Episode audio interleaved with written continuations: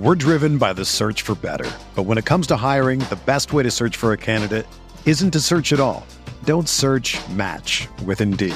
Indeed is your matching and hiring platform with over three hundred fifty million global monthly visitors, according to Indeed data, and a matching engine that helps you find quality candidates fast. Ditch the busy work. Use Indeed for scheduling, screening, and messaging so you can connect with candidates faster. Leveraging over one hundred forty million qualifications and preferences every day, Indeed's matching engine is constantly learning from your preferences. So the more you use Indeed, the better it gets. Join more than three point five million businesses worldwide that use Indeed to hire great talent fast. And listeners of this show will get a seventy-five dollars sponsored job credit to get your jobs more visibility at Indeed.com slash Blue Wire. Just go to Indeed.com slash Blue Wire right now and support our show by saying that you heard about Indeed on this podcast. That's Indeed.com slash Blue Wire. Terms and conditions apply. Need to hire? You need Indeed. Arizona, Colorado, Indiana, Michigan, New Jersey, Tennessee, and Virginia. WynnBET is now live in all these states, and the excitement of Wynn Las Vegas has finally landed in online sports betting and casino play. For boosted parlays to live in-game offs on every major sport, WynnBET gives you the tools to win. Sign up today for your risk-free one thousand dollars sports bet. Download the WynnBET app now or visit wynn bet dot com. That's W H N N bet dot com to start winning. Blue Wire. Welcome back. This is the Big Blue Banter, New York Giants football podcast. I'm Dan Schneider, joined as always by my co-host Nick Villotto. And today we got a special guest on the show. It's Eric Crocker. Crocky, as you know him on Twitter. He came on board last year during this exact time of year. And when we heard the feedback to the show that he, when he after he was on, we were like, we got to get him every year if we can. And so it's been a little back and forth. We tried to get him last week, but he had some technical difficulties on his end. And then I had some technical difficulties in mine, so it's been a little bit of phone tag. But here he is today to talk about the defensive backs, the corners, and the safeties, two positions the Giants desperately need, two positions that are becoming more and more popular in every single N F L draft. You look at the history of the drafts, and teams are taking a lot more defensive backs. Why? Because it's a passing league. You need these guys. And so he's here to break down all defensive backs in the twenty twenty-two N F L draft. Before that, I just want to welcome him on. Croc, thanks for joining us again. Man, thanks for having me on. I mean, anytime I get a chance to talk about defensive backs and stuff like that, I'm all for it. Yeah, for those of you who don't know, Croc, former N F L player, cornerback.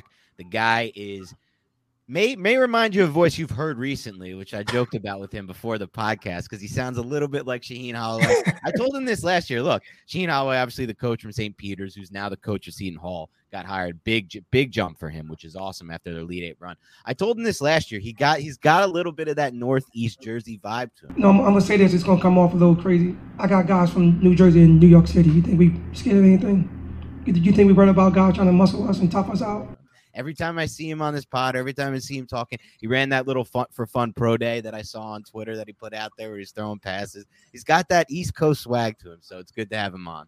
That's good. You know, everything I hear about the East Coast, y'all got like, you know, nice little swag. So I'm from California, you know, and I pride myself on that. But uh, saying I, I got some East Coast swag, that's that's a that's a positive in my opinion. It is. It should be taken as that. So let's talk a little cornerbacks, but I want to set the stage first before we do that. And I want to tell you this, and I'm sure you might already know this, Croc, but it sets it's pretty much in my mind what kind of sets up exactly what we're going to be looking for and talking about on this podcast. And that's the Giants defense moving to a completely different defensive system in twenty twenty-two. Wink Martindale's on board, former Baltimore Ravens coordinator. So we expect, and I highly doubt we're going to be let down on this, a whole lot more cover one and a ton of man coverage on an island for these corners. So if you can, Croc, keep in mind the type of cornerbacks the Giants are looking for when evaluating this class and we ask about these players, because that's what we're looking for. That's what I'm looking for. Man coverage guys who can hold up with just middle field closed safety looks. And so with that said, and you can you can look at it in that prism or not, who's your one one corner in this class? Do you have a one one? Are you kind of back and forth on the big two? And how do you think that that cornerback would fit in Wink Martindale's man coverage heavy system? You know, real quick to talk about his his system a little bit. One thing I think that's intriguing about what he did in Baltimore yeah. is I feel like all his corners were a little different, right? Like, yeah, Marcus Peters, like he played a lot of right. off coverage with his eyes. He'd read down concepts from that standpoint, then make plays. But then you have, you know, uh, Martin Humphrey. He played in the slot. He could play outside. He'd shadow guys. Their best guy played man on him. And then you have guys like Jimmy Smith. He's been more of the big body guy to really want to be physical at the line of scrimmage. So I think when you're looking at what he might be wanting to do with the New York Giants secondary, you can look at a few different options, I would say. And I don't know if there's just one thing that might fit more than the other, but we do know he likes to play a lot of man. And if that's the case, I think right now you're leaning more towards Derek Stingley Junior out of L S U. Ooh, Derek Stingley Junior So talk a little bit about Derek Stingley and kind of the whole Stingley versus Sauce Gardner debate and where you kind of feel with both of those players. So here's the tough thing, and it's crazy. I was just talking to my, my big brother B J about this. Uh, we were talking about the cornerbacks. We don't know who Derek Stingley is. And I talked about him being like, you know, just the pure man coverage guy. When you watch him at L S U, especially his freshman year, when he excelled and played at an extremely high level, one of the best corners in the nation, it was easy to see press man, you know, run with guys very well, fluid. I mean, he he trusts his speed. He's able to get in phase quick and get his head around and make plays on the ball. The ball skills were great. Like, he he was terrific. And obviously, he had a tough time against DeVonta Smith. Who didn't, right? DeVonta Smith was tremendous. Not just – everybody thinks it was just his senior year when he didn't have guys like Jerry Jeudy and Henry Ruggs. Like, no, he led Alabama in receiving as, as a yeah. junior as well. So, he's been that big play guy. Obviously, had multiple big games against L S U and Derek Stingley. But aside from that, Stingley was – as good as it gets from a technical standpoint, from a skill set standpoint, from a movement skill standpoint, he had everything you needed. Now, after that, he's dealt with multiple injuries. His sophomore year, he dealt with injuries. His uh, junior year, he dealt with injuries to the point where he ended up just kind of opting out the rest of the season. Uh, the foot injury kind of held him out of a lot of things during the uh, the draft process as well. So there are a lot of question marks with that, and also what kind of led up with his play. His play wasn't as good as his freshman year. Why is that? You know, was there a lack of not really kind of being bought into whatever was going on at L S U, which after they won a national championship, you know, it, it's kind of went south a little bit. Losing to teams like U C L A, when you, you talk about them having sissy blue on and everything else, your head coach, basically he's done. He's getting fired. You have all your players opting out left and right. Ja'Marr Chase saying, you know what, I'm not even going to be a part of that. I'm opting out. I'm just going to say it's because of COVID when most of these guys don't give a damn about COVID. So, you know, you start to see all these little things and how into the season was he. And I think from that standpoint, uh, there was a drop-off in his play a little bit, at least from what the expectations were for him. So, uh, you know, drafting the Derek Stingley Junior, I just don't know exactly what version you're getting, but if he's the version that's locked in and dialed in and ready to go, I think you're getting the best man-to-man cornerback in this class. One thing interesting about Stingley that I just heard about recently, I think it was either in a conversation with you, Nick, or somebody else that we had on the podcast. I can't remember now. We do a bunch of these. The four three seven he ran at his pro day recently, and some people had it clocked even lower. It came just like six weeks after him coming off of the rehab of that injury, which is the craziest part of that to show just the kind of next-level elite athlete he is.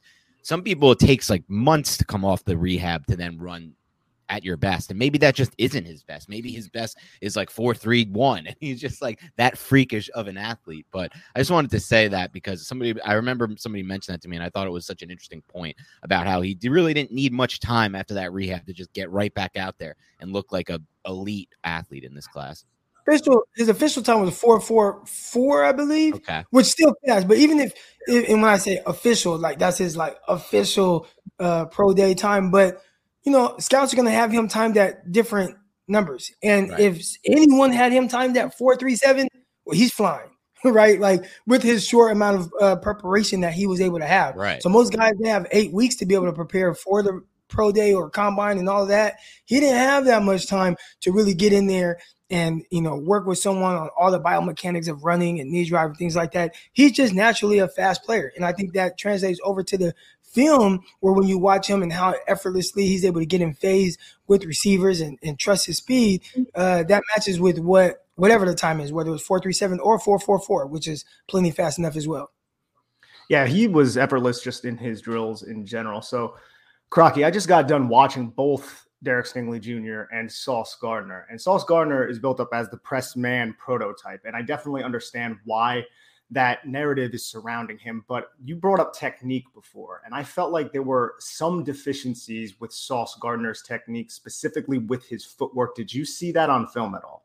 So here's the thing, man. When you when you start to get in these corners, and, and a lot of people, and I know one that we're going to talk about later, Zion McCollum, like tall, long guy. And I was a tall, long corner, and I understand kind of some of what my limitations were. Obviously, I wasn't like this elite athlete like uh, we've seen from uh, Sauce Gardner, who's able to go to the combine, run a four four one, you know, jumping very well and all those things. But the taller you are and the longer you are, like the longer your movements are. And sometimes with your feet, especially when you are going up against a receiver that might be a little bit quicker, change of direction might be a little bit better. For every, you know, two steps that guy takes, it, you only take like one. And that is in your short area quickness as well. So sometimes I think the, you know, the longer guys can kind of get caught in uh, somewhat of a bind a little bit at the line of scrimmage, just uh, trying to mirror and match the movement skills of a smaller guy. So there are things like that that you can sometimes see with a guy like Sauce Gardner. Now, elite athlete, right? Like he's spectacular from that standpoint. So it's not like it's something that's going to hurt him on a consistent basis, but if there's times where you're like, oh, that didn't look quite right, probably a lot of it's just because of how he's kind of made up and built.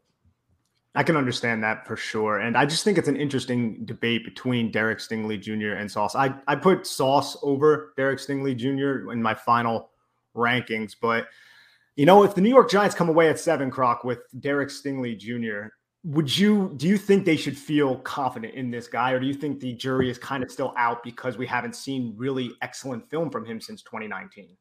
Right. I mean, and that's the big question, right? I'm I'm more comfortable with taking Sauce Gardner just because I'm more like certain of who he is, what he is, the player I'm getting, his, his skill set. You haven't had to deal with the injuries, the level of consistency. Although he wasn't playing against the same level of competition as Derek Stingley on a week in, week out basis, and I know people might, you know, well, they played against Alabama, and it's like, well, they, they kind of they play a lot of zone in that game, right? Played against Alabama in the playoffs this past season, mm-hmm. so you you see those things, but you just know more about what you're what you're getting, right? Like I, I cover the 49ers, I'm a 49er fan, and week uh, eighteen.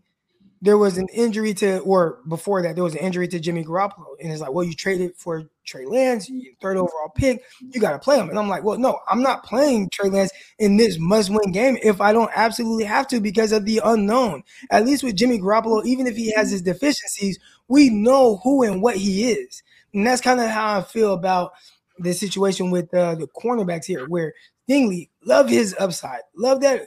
But, man, I'm just – I'm not sure who I'm getting. Where, where, where, with Sauce Gardner, I know exactly what I'm getting. I love his tenacity. I love his physicality. I think his zone eyes are terrific. I think his zone overall is probably uh, something that's a little bit more underrated with his game. I think people look at him and they just view him, oh, pure press man guy, shadow guys, all that. And obviously he, he does those things well. But I don't know if that's necessarily like his best strength, man. I mean, there was a game I was watching. Matter of fact, it was, it was the playoff game against Alabama, where there's something that uh, I talk about when it, when it comes to cornerbacks. You know, you got to read your keys, right? You you have your act. All right, real quick. So I'm going to take y'all to school just a little bit. So you have your act, and your act is your uh, A A K T. And I learned this from this coach. I haven't really heard this outside of him, but your act is your A A K T. And that's all him. He was always like, got to get your act right. Got to get your act right before you line up. And what that was is your assignment, your alignment, your key, and your technique. All right. And you got to know those things every time you line up. Well, I'm watching him, and part of his keys was, okay, I'm reading two, right? And a lot of times in zones, you're, you're reading from two to one in most of them. And, you know, if two goes away right now, then you're able to squeeze one and play more like man. If two goes up the seam and this is zone, then do you have to sink or do you have to come, you know, depending on the zone that it is, whatever. Well, I'm watching this play, and I watch it on T V, the T V copy first. And I see, uh, I see uh, uh, Sauce Gardner squeeze one, and that's good. All right, squeeze her out, and he king two, and the guy flares out. He breaks off of one and makes a tackle for, like, loss on, on the play. It was a terrific play, and I was very impressed. Wow, great zone eyes, and you watch how he played it. And then I watched the all twenty-two, and I'm like, wait a minute. They got a single high safety. He's squeezing one right now. I think he's in man coverage. You look at everybody else, I think they're in man. But his eyes are so good and he's so aware of everything that's going on. He was able to still make a play on that where if he would have stayed with it, nobody would have knocked him for not being there in the flat. So it just shows kind of where his head is and his mindset and how he's able to see the field and how his eyes and his mind, everything is in the right place. Uh, that's one thing that really stood out to me. But even then, outside of that, you talk about zone eyes and, and reading his keys and things like that, he was very consistent. Whether he was playing press and doing things like that or whether he was playing off as well.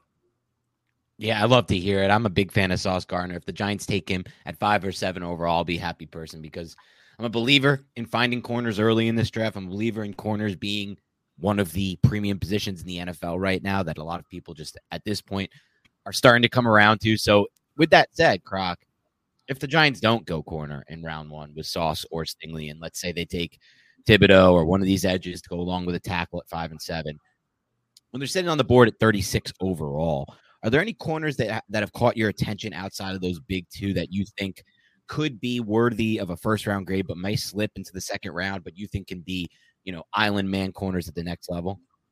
Oh, yeah, there's two guys that I just thought of right off the bat. All right, first is Roger McCreary, cornerback yeah. out of Auburn. All right, I loved Roger McCreary. I mean, loved him. This reminds me of last year where, um, you know, I loved J C Warren. He was my C B one. But I thought the corner with the best film and scheme versatility was actually Greg Newsome out of uh, Northwestern, right? And I know a lot of people have Surtain and stuff. I had Newsome ahead of him, but, you know, both solid corners, whatever. Well, when I watch a guy like uh, Roger McCreary and you see the things that he's able to do from a pure man coverage standpoint, terrific. I feel like he challenges himself. He's not scared of guys at the line of scrimmage. He runs vertically with guys extremely well. Uh, whether you play outside, inside, he can move in the slot if you need him to uh, shadow guys. We talked about how maybe uh, Mark uh, uh, Wink Martindale wants to, you know, match up, do matchup things or some of the things that he did with Martin Humphrey. And I'm not saying that this guy's Martin Humphrey, but just from the standpoint of he's not someone where you just have to play on the outside. He can play outside, he can play slot, wherever you need him to be. And he has really good man coverage skills and legit vertical speed to run with vertical pushing routes. Now, why I think he'll probably be there is because he didn't uh, – let's not start with the testing. Let's start with first how he measured in. five eleven, all right, cool. one hundred eighty-six pounds, okay, you got a slight f- frame, but, you know, we, we can deal with that. But then he measured in with, like, sub thirty-inch arm length.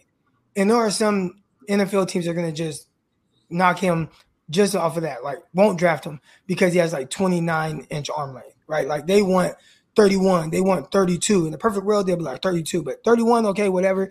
A little bit over thirty, uh, all right, you kind of cut it close. But under thirty, they're going to have an issue with that. So I think that might have a slide. Then he goes to the combine and he runs a four five five or whatever it was. And and that's not ideal for what you want to see from a guy who, one, isn't very big, two, has those short-ass arms, and then three, now, you know, you have this slight frame and everything, and you don't, you're not showing the speed that maybe we see on film. Now, Eric Crocker says, I don't care about that. I think he ran more than well enough on film. My only pushback on myself and the way I view it is I felt the same way about Damon Arnette, where I was like, man, really good film, uh, first round grade uh, in the sense of what I'm seeing. But because of the measurables, he's going to slide. I thought he'd be a, a third round pick. I think maybe with everything that transpired with uh, the uh, Las Vegas Raiders, he might have been better viewed if they were taking taking him in the third round. But just from that, that just the, the top end athletic uh, limitations, that might be a thing that how well does it translate? I think it translated extremely well watching him throughout the S E C. I mean, you can go back to previous year when he played against um, Ja'Marr Chase. And he got beat down the sideline, but he was in good position. Ja'Marr Chase just made a great play. And then he comes back, they try it again, and he picks off a pass because he's able to run vertically with this guy. And he was physical, and he was getting in his chest. So this guy was confident, even though he has those short arms. So Roger McCreary, I think, if you're talking about a chess piece and you're talking about second round, that's the first guy that comes to mind for me. And, and then the second guy is probably Kyrie Elam out of Florida. I mean, we're talking about big, fast, fluid mover, confident. You know, watching him against Alabama and how he was guarding Jamison Williams and, you know, just like, you know, like some of the things, the antics he did after plays and making plays on the ball. I don't know why he's not talked about as a top fifteen pick. Uh, there's something I'm maybe missing. Maybe need to watch more film on him. But that's a guy who, if he's there at thirty-seven, I think between those two guys, I think that's a win. I'd be very confident with what I'm getting from both of those corners. We're driven by the search for better. But when it comes to hiring, the best way to search for a candidate isn't to search at all. Don't search, match with Indeed. Indeed is your matching and hiring platform with over three hundred fifty million global monthly visitors, according to Indeed data, and a matching engine that helps you find quality candidates fast. Ditch the busy work. Use Indeed for scheduling, screening, and messaging so you can connect with candidates faster. Leveraging over one hundred forty million qualifications and preferences every day, Indeed's matching engine is constantly learning from your preferences. So the more you use Indeed, the better it gets. Join more than three point five million businesses worldwide that use Indeed to hire great talent fast. And listeners of this show will get a seventy-five dollars sponsored job credit to get your jobs more visibility at Indeed.com slash Blue Wire. Just go to Indeed.com slash Blue Wire right now and support our show by saying that you heard about Indeed on this podcast. That's Indeed.com slash Blue Wire. Terms and conditions apply. Need to hire? You need Indeed. When you need mealtime inspiration, it's worth shopping Kroger, where you'll find over thirty thousand mouthwatering choices that excite your inner foodie. And no matter what tasty choice you make, you'll enjoy our everyday low prices, plus extra ways to save, like digital coupons worth over six hundred dollars each week. You can also save up to one dollar off per gallon at the pump with fuel points. More savings and more inspiring flavors make shopping Kroger worth it every time. Kroger, fresh for everyone. Fuel restrictions apply. Crocky, first with Elam. I really like the film that I did see from Kyer Elam. Like you said, long, he can play press man, he can play zone, has good eyes. One thing that I saw, though, was there was some issue with tackling efficiency. And I don't know if it was a, a, a lack of will or anything like that. I would never want to call a prospect out for anything like that. But I did see like some of his tackling was just very, very undisciplined. And there were times on his tape where I was like, oh man, you got to come away with that tackle. You know, you're relied upon. And then he just didn't. Was that something that you saw at all? Uh, I'm not one to really make note about tackling. Like I remember a coach told me one time, like, man, we pay you guys to cover, right? So I value the coverage skills first. And if everything I'm seeing from a coverage skills standpoint, then cool. If if there is some issues with uh, tackling, and I have similar grades on two guys, but one guy is just much more physical, and especially if it's depending on my scheme, if I'm covered two, like say like Houston Texans. If if I'm Houston Texans and I know we run a lot of two high and we got to come down, we're reading flats and things like that, you got to come out and tackle running backs in the flats and things like that. If that's the case, then I'm going to definitely factor in the tackling ability much more. But if I'm a team like Baltimore was, or maybe what the Giants are going to be now, and I want to play more man coverage, I'm not really, I'm not really worried about the tackling. Like, can he tackle receivers if they catch the ball? Like, you know, if he's doing that, then cool. If, you know, if it's just, man, okay, tackle well, okay, good tackle there. Oh, he whiffed on this tackle, but he not be in that position a whole lot. I obviously I'll make note of it in my evaluation, but that won't be the reason why I don't draft a guy. Kyer Elam out of Florida, and the other player we were talking about is McCreary out of Auburn. I have a question on McCreary too, because I feel like it is important, because I loved his tape. And this is somebody who was shutting down some of the best receivers in the S E C over the last two seasons. I think he would make a good piece of Wink Martindale's system. But like you said, those sub, I think they might be sub twenty-nine inches. The Giants already have somebody on the roster who who is sub thirty inches. I think he's in like the first or second percentile on arm length in Darnay Holmes. Do you think players with arm length that is that short, can they play outside? Because that's something that we talk about on this podcast. Like they get slapped with that slot label. And I'm wondering if they were to go McCreary, would they just be stuck with two guys who they wouldn't be comfortable playing on the boundary? You know, I think McCreary will be kind of tagged with that slot uh, thing. Right. I mean, once I saw his measurements at the Senior Bowl, I was like, oh, dude, yeah. I'm going to like that slot, right? Stamp it. But my thing is, when you watch it on film, did you have any thought in your head like, oh, man, he, he just can't play outside? He, you know, it's like that never crossed my mind. I don't know if it crossed any of y'all's mind. Like there are some guys where you feel like, you know what, it just might have a little bit more issues to where I could see some things that might get him a little bit more if he's playing on the outside, but that that those thoughts never crossed my mind when watching him. Now, if you just feel like in general he's just going to be better in the slot and in space, and that's where you, you know that's where they project it, then awesome. But I didn't see an arm length issue on film. Again, I talked about how much he got in uh, Ja'Marr Chase's chest when they played against each other. And, I mean, it was a lot getting hands-on, just uh, uh, uh, punching them up. So, you know, if you see a guy that's, you know, confident enough to get hands-on, a physical freak like Ja'Marr Chase, I don't think that the arm length was an issue. But the smarter people than me that make these decisions, they say it is. And I think there is something with the analytics when they talk about guys with sub thirty inch arms and things like that, is uh, guys that are drafted, or there's only been like one guy first round. I don't know. There's all kind of weird analytic numbers out there that argue against my stance on it. I, I just truly don't understand it. Yeah, I think it's interesting because you're banking in – I know what you're saying. From an analytics standpoint, you're kind of banking on an outlier because there's been so few, but I don't think that necessarily disqualifies him from being an outlier, especially when you watch the film and you see that it's not an issue for him against S E C level receivers. Now that's the whole kind of projection thing here. Cause it's like, yeah, S E C receivers are good. They're the best in the nation. Probably. Maybe I would say probably on a, as a whole, but they're not N F L level receivers. They're really not even close. If you just look at it from that standpoint. So then you get into projection game there.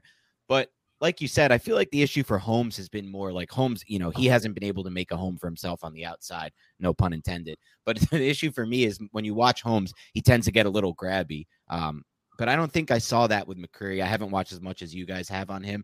But if that's not the issue for him, I don't know if those arms are going to be arm length is going to be an issue. But I, I think you made a great point with Ian that I didn't want to pass over too.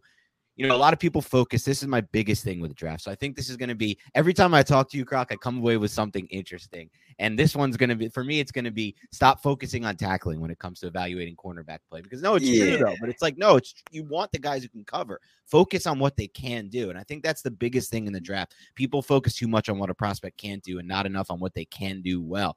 And I think that's something I'm going to go back on Elam because he's someone I wasn't really considering for, for those reasons. Like I was like, oh, you know, he can't, he has, has trouble tackling. Is he a complete prospect? But you want the complete coverage corner, I think, first. And I, I'm, I'm intrigued by both these players now, especially that you kind of have them both as like borderline ones. But just to transition a little bit, do you have anybody? Because this has been just a very value range. The third round of the N F L draft has been a big time range right now for finding corners that are at, that are that end up being contributors on your team early on versus a lot of other positions that are taken in this round that just don't contribute early. Tight end, offensive tackle, these positions that are taken in the third round are just pure project picks. But these corners are starting to play early on. Obviously, receivers one as well that you can find in round three.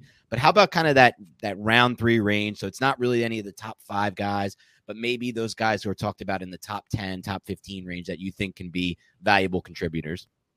Oh, real quick, I do want to say one more thing about Kyrie yeah, Elam. Get All into right, it. But um what would be a bigger issue to me than tackling is yeah. if like your your uh, scheme is predicated maybe on someone playing off coverage and you feel like that's not a strength of his, right? Like mm-hmm. if he can't be a quarters type guy that has to play, you know, seven, eight yards off and he can't, you know, trigger and close on, on um, you know, underneath passes and his anticipation is poor or whatever. And it's like, well, we can only play him in press. If that's your takeaway, then I'd be much more worried with something like that as opposed to uh, tackling. Does right. Make sense? Yep. Makes a lot of sense. Um, but as far as uh, you're saying third, third round prospects type yeah, guys? Yeah, maybe guys in maybe guys around your top ten-ish, top fifteen-ish range, but you think can kind of rise above that. Oh, man. Um, I say this. There, there are going to be a lot of people that are really high on Tariq Woolen mm-hmm. out of U T S A. I mean, this is a guy who is a legit six foot four, two hundred five pounds, ran a blazing forty-yard dash. I mean, just a, a physical freak specimen, all that. And I think fans are going to be enamored with that. N F L teams might have a coach like Eric Crocker that's like, you know what, I can coach this kid up, right? I can get him to, to lock in and understand it. But there's definitely a lot of rawness to his game. And and I hate when people throw that out there like, oh, this guy's raw. And it's like, man, you don't know what the hell that means. Like, yeah, so you guys say anything is raw because the next person said it. But with him, he truly is like raw. There's um. There's newness to his game. He's a guy who was originally a receiver and converted to the cornerback position, hasn't really been playing it for a long time. And then also, you know, when you are new to, to the cornerback position, and as long as he is, it's hard to have that anticipation down, right? Like cornerback, a lot of it is about feel.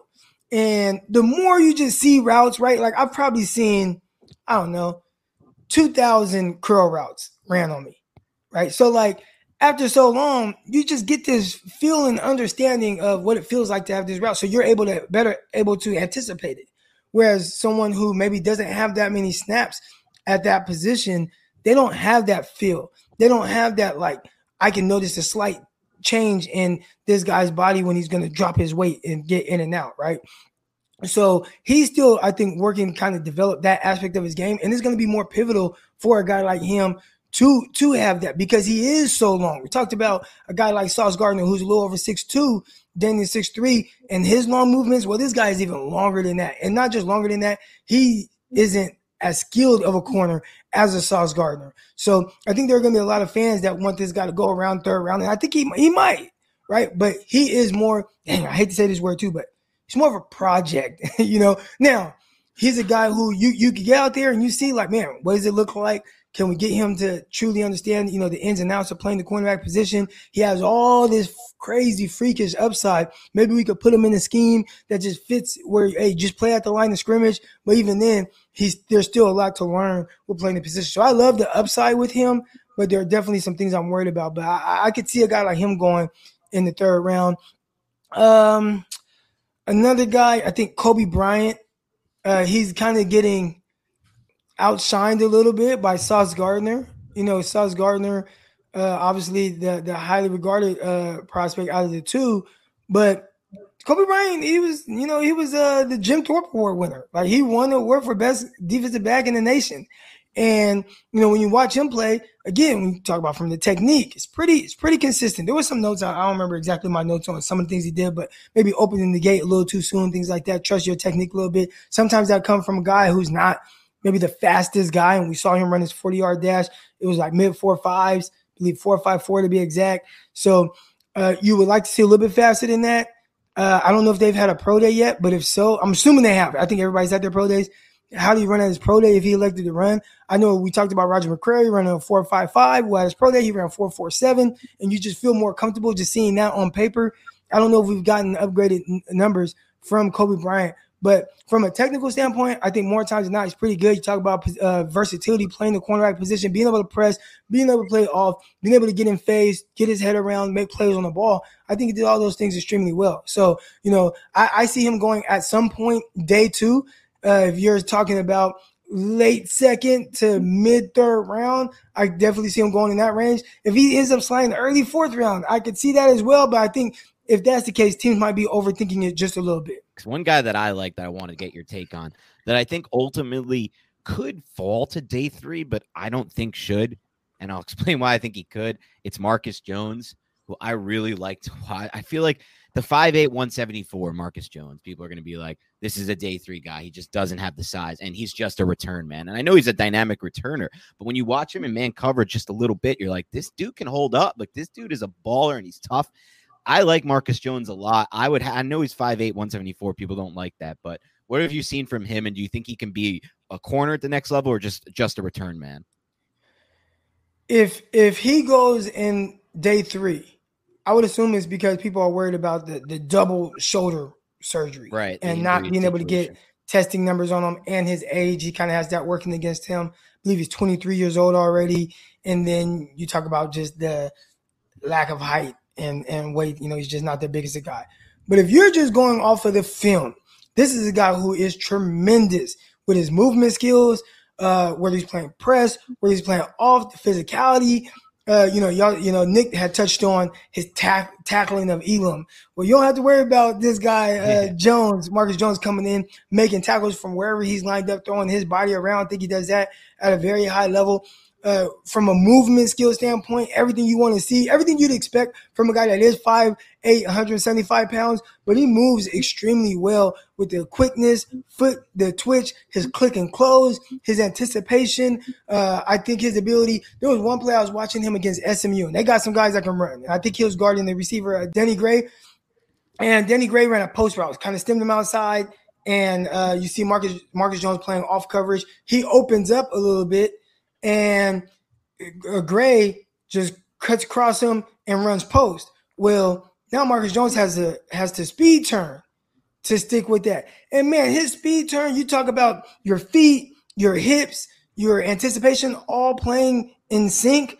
That that that was that play right there. I mean, he flipped, got right back on that upfield shoulder and was in position to make a play on the ball. I mean, the ball skills as well, like, you know, his ability to, you know, the interceptions that you've seen him make, the plays on the ball. There's one where he's guarding Alec Pierce in the end zone, and now he punches through and he rips it out, playing through the hands, aggressive. Like, there's a lot of very good things on film. So, again, I I don't want to be the one to tell him, hey, you can't play outside because you got these short-ass arms and you're only five foot eight.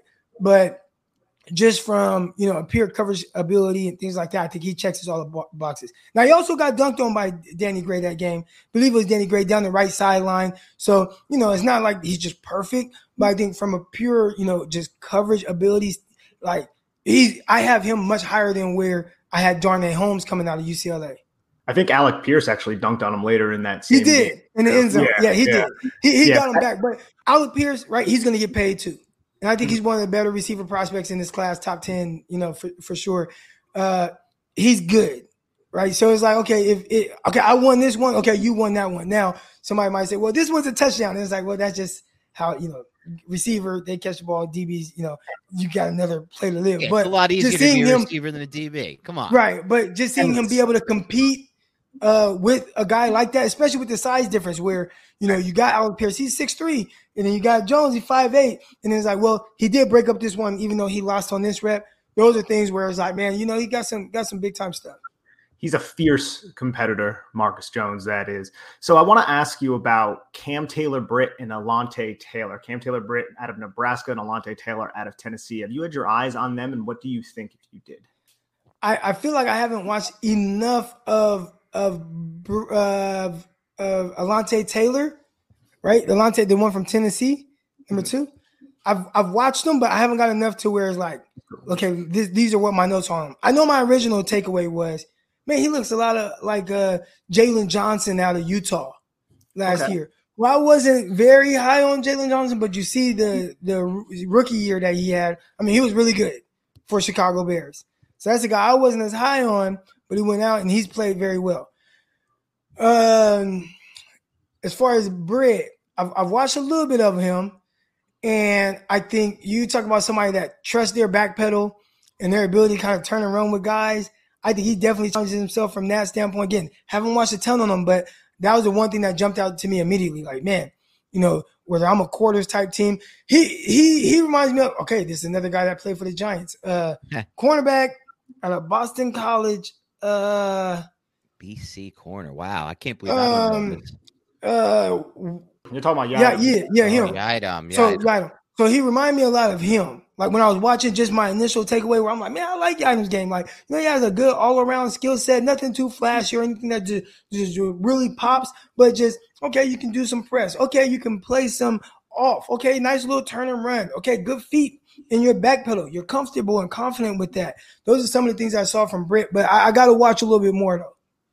Yeah, I love it. I love it. And we're t- we've talked a lot of players here, so I just want to recap so people can know. Obviously, Stingley and Sauce, you know where those guys are from. But Roger McCreary at Auburn. We talked a little bit about Kyra Elam out of Florida. Those are two guys that Croc would target at thirty-six. The Giants are looking for a corner. And some third-round guys we've talked about. Marcus Jones out of Houston. Cam Taylor Britt, Nebraska.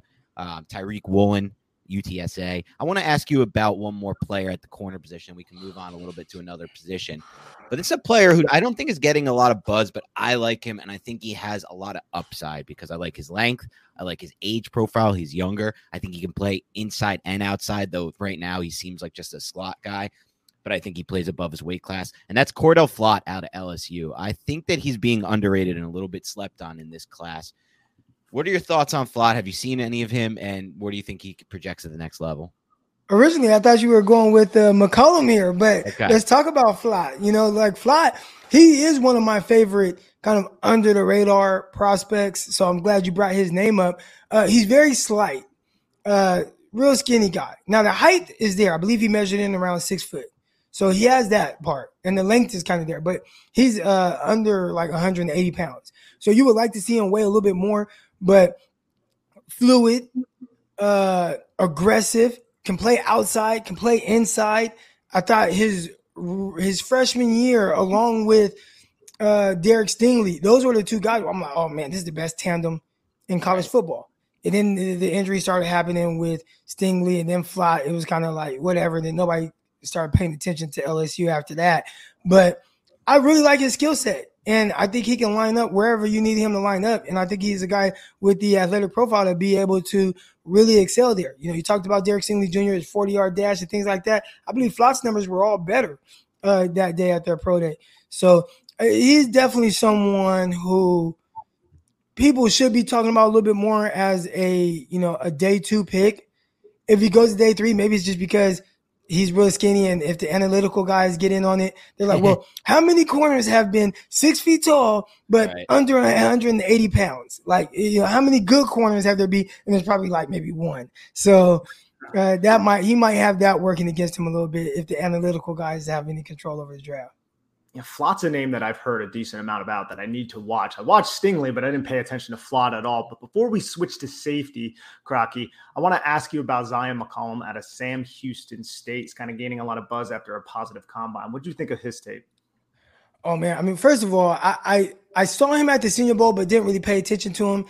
And, and I saw him run fast at the combine. Still didn't pay attention to him, really. And then I was in a uh, – my doing my YouTube show – and one of the forty-niner fans were like, oh, um, Zion McCollum, six foot four, two hundred pounds. I'm like, not six foot four. It's like six feet tall.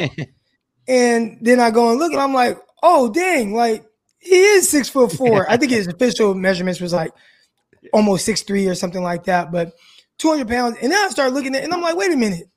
Is this is this wrong? I'm, I'm looking at his short shuttle, his three-cone, you know, the L drill, all that is vertical. And I'm like, this got to be wrong. His three cone was the fastest I have ever seen in my life. I've never seen a three cone as fast as his in my life. So I had to see like, okay, well, maybe I'm tripping right now. Then I see his L drill, and I'm like, damn, that's sub four seconds. Like, these are crazy agility numbers. So then I put on Twitter, and I'm asking like, has anybody looked at this guy McCollum, like his athletic testing numbers? Is this like the best ever? It has to be, because that's what I'm seeing. And sure enough, on that the, the R A S or whatever, the relative athletic score, yeah, number one ever is a perfect ten, the best. There's nobody that has ever tested better than him. All right, so that's amazing, especially for somebody with his size. Now, you would like to see those movement skills as far as testing translate to the field, and I don't think they did. Um, I do, when I watch him, he's a big guy. And I do believe that on film, he is more of a big mover, uh, moves a little bit more like like Patrick Sertan. So it's not like it has to be like a negative, right? Uh, he's just not as twitched up as I think his testing numbers would, would allude to. And if you are going to do that, be sound with your technique, be better with your anticipation. Well, I kind of threw out Patrick Sertan's numbers just from a movement skill standpoint. I think they're similar, but Sertan, his technique was always on point. Like, it's very rare you see him out of position. It's very rare you see him take a bad step. I mean, he's always getting hands-on. His anticipation was really good. McCollum, he needs to improve in that aspect. So while he's impressed, he opens up the gate too soon. I mean, it's very consistent. And it's like, dude, you don't have to open the gate up. You're six three. You got, you know, long arms. You got all this speed. You got all this uh, change of direction ability. Trust your technique. Stay square at the line of scrimmage. Mirror match those guys and get in position to run with these guys. And you can do that. And play lower hip. So, you know, if they do throw it deep, you have to catch up speed to, you know, get in position and knock that ball away. I think, you know, again, there's another guy I would love to get my hands on. Uh, pause. I would love to be able to work with because, you know, it's like, man, I, I see all this potential. And, and in, in him, I see things like me, but like uh, a good version of me, right? Like the, the the version that should be drafted, this is the version that should be playing a long time in the N F L. He has all this athletic ability that I never had, but he just has to trust it a little bit more. So he is a day two guy to me. You got to get him with a cornerback coach that's going to really focus in on the details of his technique. And the tough thing about the N F L, if if they invest, you know, a higher draft pick in you, they they will pay more attention to that type of stuff. But really, like, cornerback coaches, their main thing is getting you prepared from a mental standpoint. I think everybody thinks like, oh, you get to the N F L, they're going to develop you. You know, and it's like, no, nah, that's not really how it works. Like, you get to the N F L, you have the skill set. Now they just have to make sure that you catch up from the mental aspect of the football game. And with a guy like him, he not only needs the mental aspect of it, he needs the technical part. So get with a great trainer in the offseason. That will work with him. A guy that's going to really hone in on uh, the details of press coverage, you know, alignment, understanding leverage and things like that. And if he could do that, then we're we're talking about somebody that could play a long, long time in the N F L. And, I mean, maybe a guy like Wink will see some of Jimmy Smith in, right. in a guy like this, because that's kind of what he reminds me of, that bigger corner like that. But he he's got to get a little bit better from a technical standpoint. Yeah, and I've heard some people even compare in some ways Ahmad Gardner's body type, Sauce Gardner's body type to Jimmy Smith. So, and that's kind of why people have been like, oh, he can get his next Jimmy Smith. But that's Zion McCollum out of Sam Houston State. And look, if you're a bet on traits guy, and I am, it sounds a whole lot like a bet on traits kind of player, Zion McCollum out of Sam Houston State. Yeah. So he's certainly on my radar now, wasn't before this podcast, and I'm excited about everything you just said there, man. That got me real amped up about the possibility of the Giants landing this guy and just his possibility in the N F L. We want to transition a little bit and talk safeties. And it's funny because you said that you love this safety class, and so do I, man. I think this is one of the most fun safety classes I've ever watched. I think this is the best safety class I've seen since I've done it, which really leads me to believe, and I know there's this huge debate. I'm curious where you stand on this too, Croc, if you want to touch on this, about the importance of safety and if you should be drafting safeties early. They had the positional value, this and that. Yet every single time you talk to either the offensive coaches, the defense coaches, defensive coaches say, I can't do anything schematically without good safeties that are interchangeable, and at least two of them. And the offensive coaches say, I teach my quarterback to read the safety first. So it seems to me like the safety is super important. A lot of people don't believe that. So we can start with Kyle Hamilton, because obviously I think he's he's our safety one. I wonder if he's your safety one. Um, And that kind of goes into the, the, the kind of overall thirty thousand foot view thing I just threw out there, which is like, do you want to take a guy like this in the top seven, in the top five, when you could, you know, should you be taking safeties, off-ball linebackers, running backs this high? How good can Kyle Hamilton be, and can he kind of break the mold of the positional value argument? I think, you know, if you would have asked me this at the beginning of the draft process, I was like, heck yeah, man, you take him in the top five, take him in the top ten, or, you you know, you look at a team like Houston Texans and like, oh, man, they play a lot of too high. They can utilize him. And I still think they can. But, no, he's not my safety one. Now, oh, uh, I, like I, I really like him. I think he is a terrific football player. I think people are definitely going to be enamored with the, the size, six foot four, two hundred twenty pounds. That's terrific. I do think he runs better than what we saw with the testing numbers. I mean, first it was four five nine, and that was on a fast track, right? Like everybody blazing fast forty times. Uh, he didn't. He ran four five nine. A lot of people were disappointed by that. Then he followed that up running at his pro day, four seven and four seven four. Those were the official numbers from his pro day. That ain't good, right? And I feel like there's something to that. Now you can hear some excuses come out. Well, he stopped preparing for for the for, well. If he stopped preparing for it, why'd he run? You know, like that, that doesn't make any sense. So I think he just ran slow. And that is something that'll worry me a little bit. A guy like him that is, is as long as he is uh, with his movements and things like that, you know, how does he fit in today's game at the safety position? Is he going to come down and just be kind of like this thumper guy? Are you going to ask him to do a whole lot of match? A lot of teams are going to quarters and too high, especially on early downs. Is he a guy that can match Um, guys in the slot? Can you play him in the slot like you can some of these other safeties? Uh, you know, I think he is a guy that can drop down and do some things very well. I I go on this podcast once a week uh, with uh, Tony Pauline, and Tony Pauline actually thinks he's more of an outside linebacker. Now, Tony was on this before any testing, so there are people that have kind of fallen off after, after the testing. Tony, before the testing, was like, I don't see it. I don't think he's like the prospect that they think he is. I think he's more of an outside linebacker type guy where you can do a lot of different things with him from there. Obviously, to see the playmaking ability that he had at uh, Notre Dame. And, you know, we could say something similar to a guy like Simmons that from Clemson that got drafted to the Arizona Cardinals. He ended up being a linebacker, more of a middle linebacker. And, I mean, he made the plays where he showed great range and ball skills and things like that. They still were like, oh, you're a linebacker. Much bigger Then Kyle Hamilton, uh, as far as weight, I think he had like fifteen, sixteen, seventeen pounds on Kyle Hamilton. But I, I think he could play safety.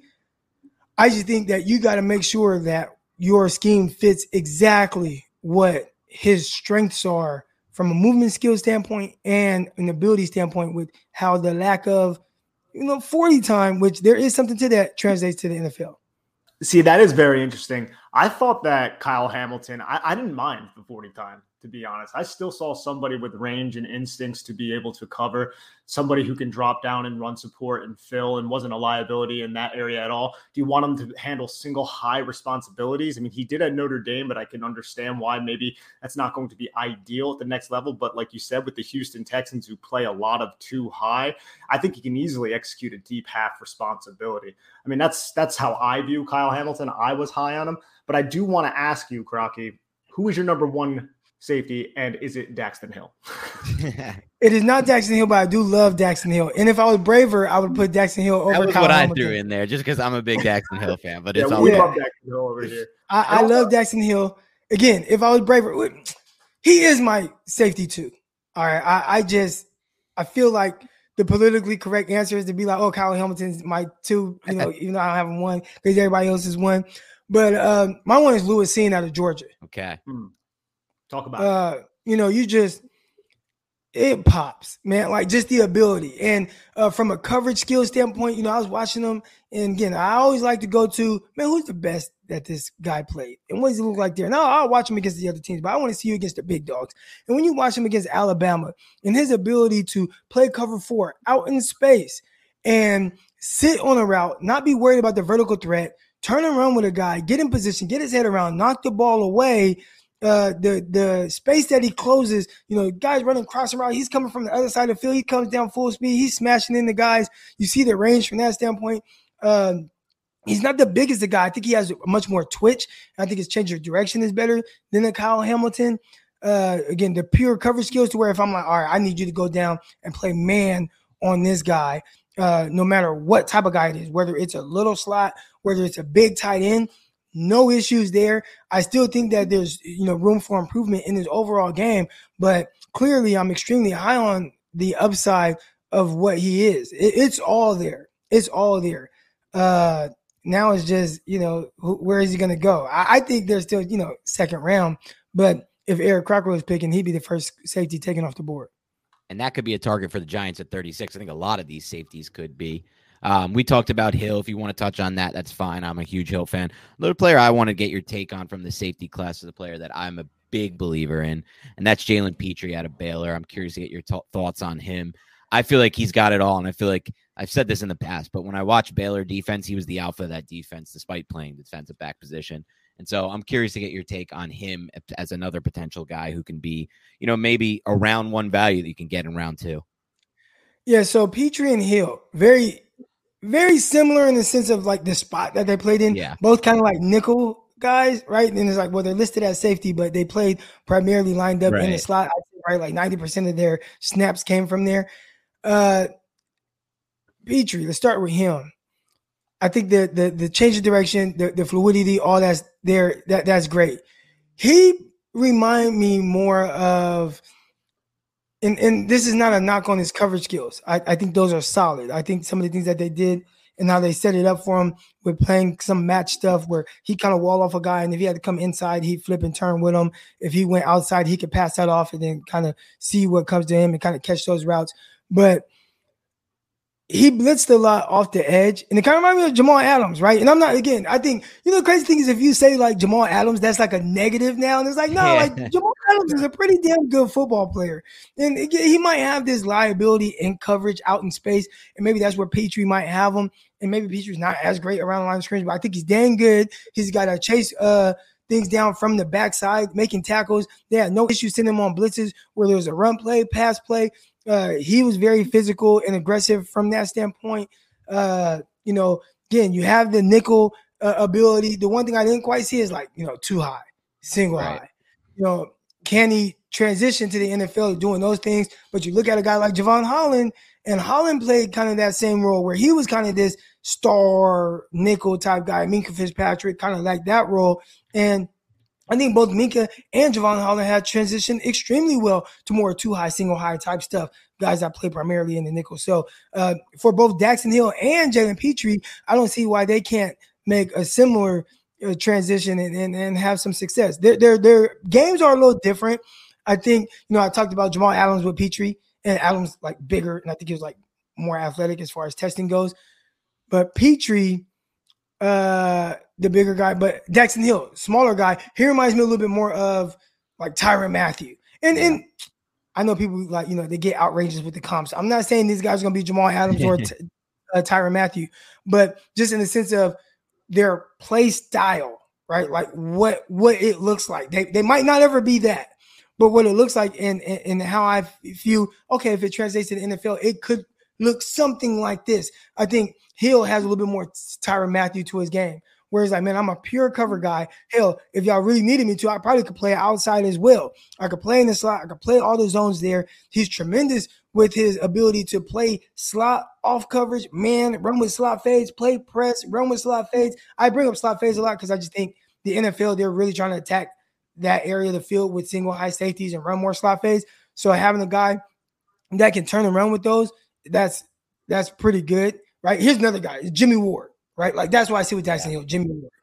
Um, not the biggest guy. I think Daxton Hill is probably like one hundred ninety-two pounds, like five eleven. He's not really big. I think that's similar to Jimmy Ward. But Jimmy Ward, probably the most underrated safety in the N F L. I'm not just saying that because I cover the 49ers. I'm a fan. Like he is that good, and he does so much. He just doesn't have the interception numbers. You look at Daxton Hill, and I think people are going to value him in that same way. Where it's like, man, whatever we need him to do, if he wants to be a two-high safety, uh, be you know, be able to run with the quarters and, and, and things like that and be able to match guys running vertically, if we want to play him a man on a slot and do some of those things that the 49ers do on third down with Jimmy Ward, you can do those things with Hill a little bit more so than what I've seen from Pitre. But Pitre, a little bit more of that uh, that Jamal Adams ability or, or style that I've seen. And I have a guy who tips me off on uh, South Carolina and Baylor players. He was one of my former teammates with the New York Jets, and uh, he's been a coach for South Carolina strength and conditioning, South Carolina uh, strength and strength and conditioning, Baylor.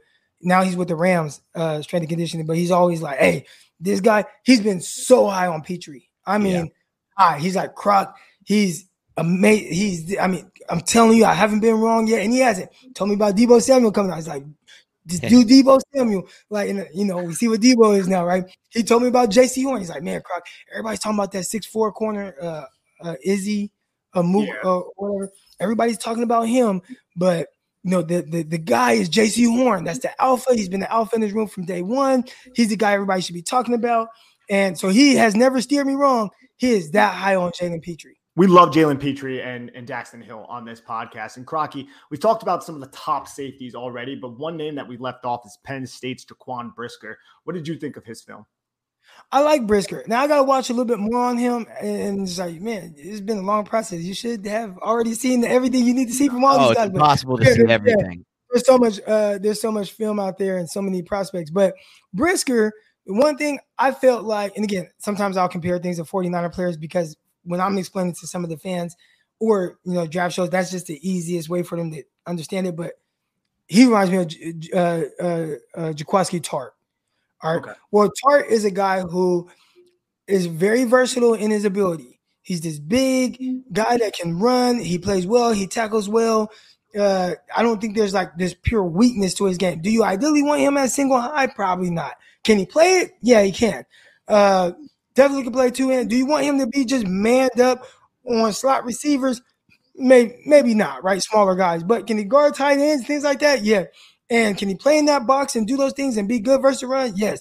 And that's what I see when I see Brisker. The way he's able to fly around, the way he comes in, uh, the, just the contact that he's able to create. Uh, I saw him anticipate this one throw where he gave up the catch. I know a lot of people are like, well, he gave the catch up. But to me, it's like, man, you know, did you contest it?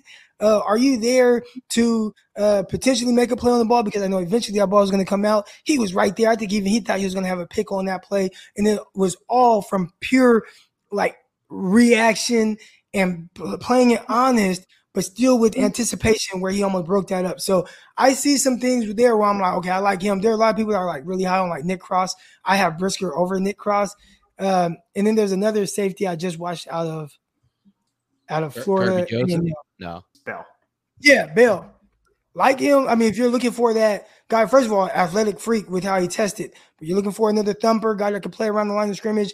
Uh, you know, he can. He's definitely more athletic enough to do two high, single high type stuff, but you want him in that around that box, a guy, you know, sniffing out runs, things like that, chasing guys down. Uh, he's another guy. I think him and Brisker, they have a kind of a similar uh, skill set. Uh, do you have any late round sleepers that you like Crocker at the safety position? Yeah, man. Uh, uh, Verone McKinley out of Oregon. Mm-hmm. All right. Now, again, you know, the N F L, they, they height, weight, speed, they're, they're into all of that. And for a safety, five eleven, one hundred ninety-two pounds, I believe it was. He ran a four sixty-five. So, you know, if you were Daxton Hill who's blazing and all these other guys that can run, but you are, you know, five eleven, one hundred ninety-seven pounds, okay. But four sixty-five at that, not ideal. But he was one of the guys, you know, when you talk about interceptions, he's up there at the top of the league or in the nation. My my dog, my, my dog right here. Hey, man, chill out. Lay down. Sorry, y'all, he's making all that noise in the background. But um, uh, Verone McKinley, not not he didn't test very well. But from an ability standpoint, like the anticipation for everything that you need to be good when you're not as athletic or big, he has that. He does come in. He will try to lay hat on guys. He will knock balls loose. Uh, he had, what, six, seven interceptions last season. So he has playmaking ability, and he's getting that with anticipation, not just guys that are just having all these poorly thrown passes attempted towards him. I think they kept it a little safe with him at Oregon. They'll do some single high stuff, some two high stuff. But when he came down, he, you know, read routes, concepts, things like that. I think he does all those things very well. The the lack of size for for someone that's not fast might hurt him a little, but you know, you talk about a late round pick. I think a guy like Verone McKinley, he's a guy I really like.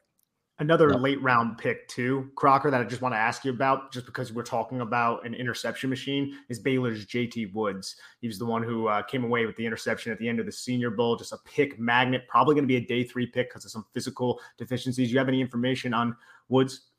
Not yet. I'll get to him soon though. And I know where, I mean, I, I watched him at the, I was there all Senior Bowl week.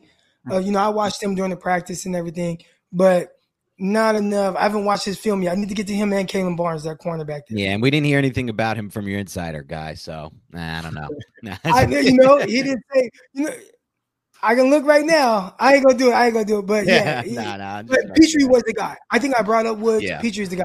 And I've heard that from a lot of people. A lot of people around that staff have said, I've seen com I've seen like articles on it. I've seen, I've heard podcasts where people have mentioned it. He's that dude there, Jalen Pitre. And before we get you out of here, because we do want to be cognizant of your time, last year you gave us a lot of fun and ultimately really good takes on the wide receiver class. Do you have anything? Because because look, when you're evaluating these corners and these receivers, it's kind of, they kind of go in line. Do you have any hot takes or any takes or anything you want to drop about the receiver class? Uh, I think this receiver class is a little bit more straightforward. Uh, yeah. I last year I got crushed after the process because I didn't have Ja'Marr Chase as my wide receiver one. I had him at wide receiver two, but I guess that makes it like I hate him. I no. guess yeah, it's like, oh, he's a wide receiver. Thousand balls with Joe Burrow prior to twenty. Right, it's like you like, were so wrong about Ja'Marr Chase. Eat that! Look how he's getting. Like, dude, everything I said, he was like he is that at the N F L level. Now, did I expect maybe to the extent? No, and those are things, you know, you're not quite sure how it's going to transition, but a lot of people said generational prospect. I didn't quite see that. I thought he had some separation uh, issues uh, on underneath routes. I thought, you know, struggled to get off a press, and I feel like all those things are true, and I think those things are still true, but it just didn't matter. He was able to win despite that, and if you look at how a lot of his production came, it wasn't on, you know, slants, oh, I'm beating press and I'm catching slants. Or, oh, they're in press and I'm running a comeback and I'm just beating the guy. Like, where he was winning on go route, go route, back yeah. shoulder, go route, and post, screens. Dig, an occasional slant where it's like, okay, I beat Martin Humphrey. Like, great, that was great. Killed him. Killed him, right? But if you look at, like, what was his game predicated on, like, some of the things where I was like, you know what, this might be an issue. I think it kind of was at some point in the season where he had, like, four or five games where he didn't eclipse fifty yards. It's like, well, teams said, oh, you know, we're going to take away the big ball. We're going to play more too high. How are you going to beat us now? And I think he kind of had to find his way in the sense of still being able to win while not being the best pure separator route runner underneath. So I got a lot of slack on that, but uh, flack on that. But I, I think I was more right. It just it just didn't matter. It just didn't knock matter. Yourself for that, because look, he's the only one who got to come into the class with the quarterback he played with in college and the quarterback right. he threw a thousand balls with before their twenty nineteen season. You put him on any other team, and I don't think his rookie season looks like that. I'm pretty, I'm standing by that because the, I'm a big believer in rapport when it comes to these receivers, uh, and no one else got that in this class that he got. And, and that was one thing as well, as I said, man, he's gonna have to go to a team that's going to trust, because he doesn't really create that separation. You're going to have to really trust that he's just going to make the play. And obviously the magic that he and, and uh, Joe Burrow made at L S U, they just kind of picked up where they left off. But as far as this class goes, uh, no crazy takes. I mean, my wide receiver one is Jameson Williams. I, I love Same, him. Yeah. I don't care about the injury. He's young. He, he'll he'll recover. He'll be just fine. That wouldn't that wouldn't deter me from taking him in the first round at all. I think he's explosive. I think his change of pace is terrific. His ability to split coverages, his ability to split two highs, his route running. Everybody's going to talk about his speed, but I think his route running is an underrated element of his game. Maybe it's not as loosey-goosey as like, uh, you know, J- Jerry Jeudy or something, uh, but just from a pure like ability to kind of really sell the go route and different things and win and to catch slants and take it to the crib, very sudden, twitched up. Love his game. My wide receiver two, however, now this might be a hot take, but it's Christian Watson. But here, Ooh, here's the I thing. I love it.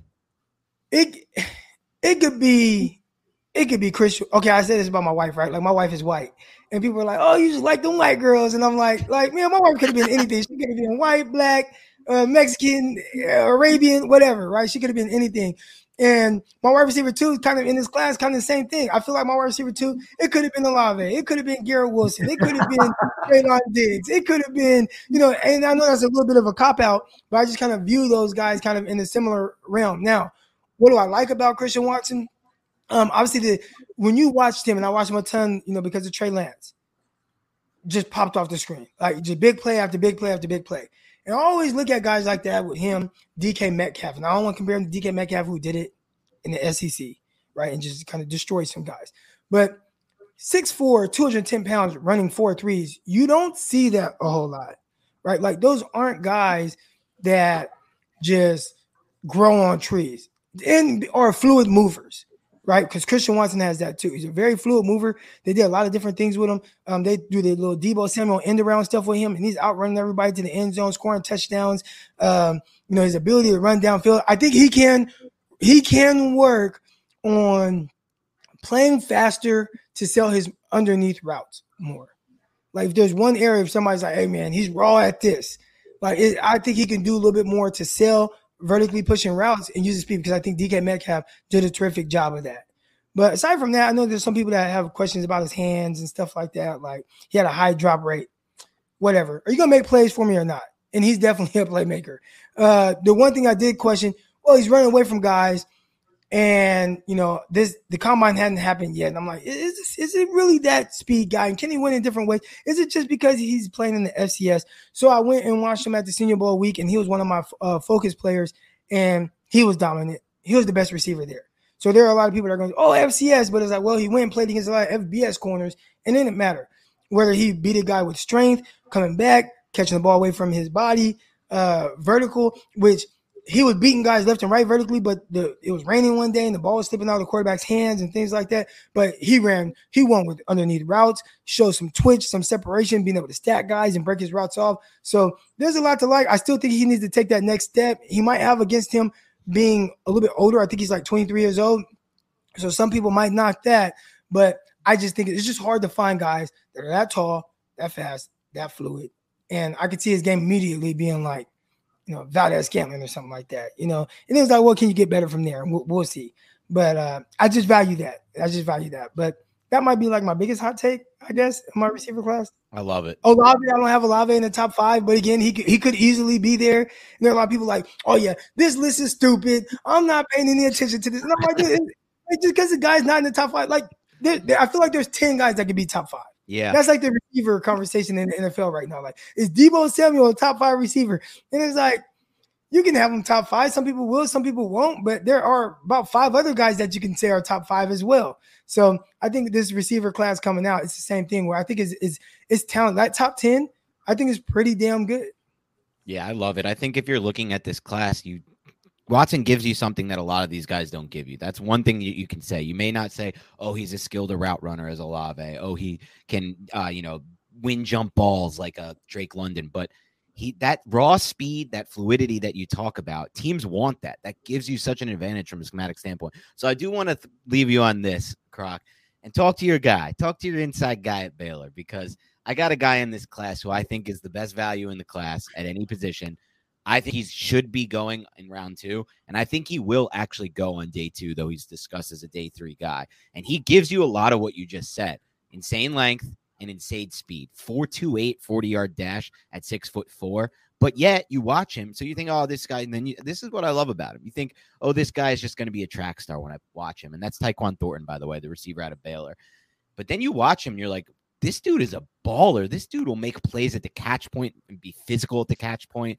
He will pluck stuff out of the air that you're like, wow, he just adjusted his body. Like the red zone route he ran, forgot who it was against now. Nickel, Nickel remind me, but where he has to adjust to a ball thrown behind him in the red zone, and he's just so fluid in doing it.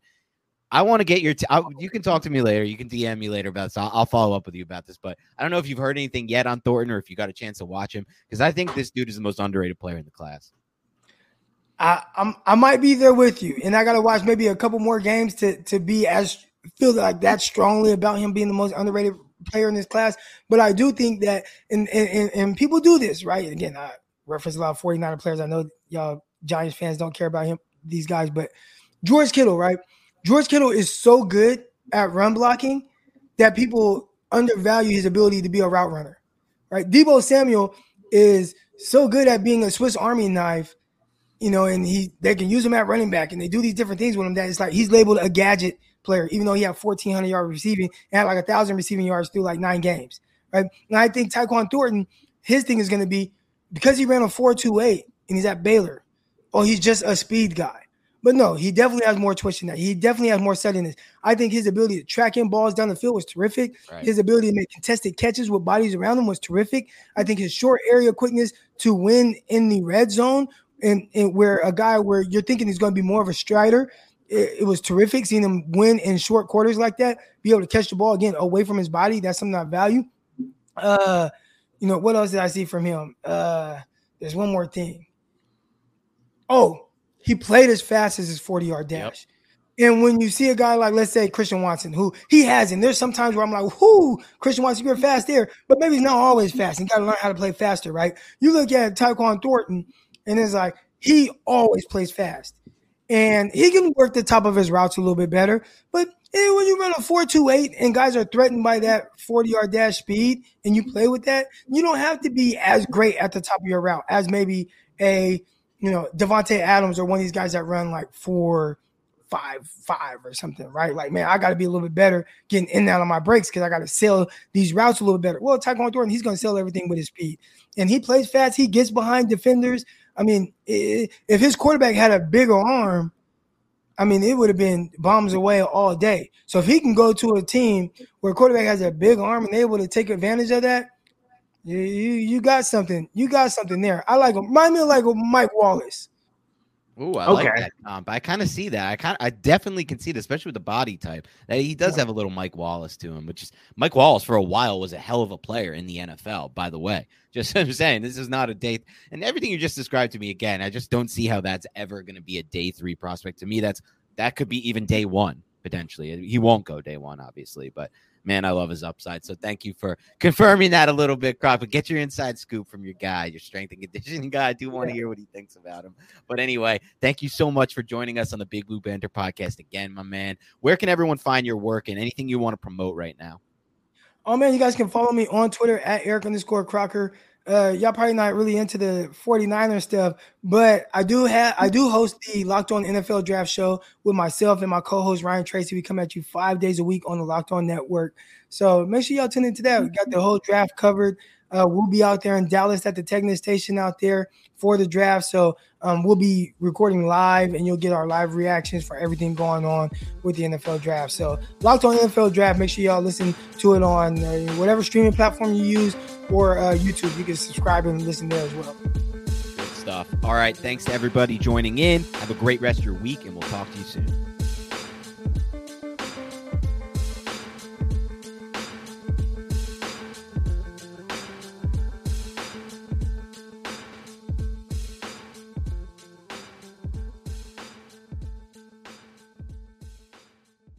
Everyone is talking about magnesium. It's all you hear about, but why? What do we know about magnesium? Well, magnesium is the number one mineral that seventy-five percent of Americans are deficient in. If you are a woman over thirty-five, magnesium will help you rediscover balance, energy, and vitality. Magnesium supports more than three hundred enzymatic reactions in your body, including those involved in hormonal balance. From functional medicine doctors to mental well-being and female hormone experts, we all know that magnesium is the one mineral to improve all aspects of well-being and health. But which one? Magnesium Breakthrough from Bioptimizers, the trusted choice recommended by leading experts, with seven best-absorbed forms of magnesium to ensure your body receives the support it needs for overall well-being. Go to bioptimizers.com slash balance today and use code balance ten for ten percent off. Support your journey to wellness at B-I-O-P-T-I-M-I-Z-E-R-S dot com forward slash balance. Magnesium Breakthrough from Bioptimizers, your foundation to optimal health and vitality.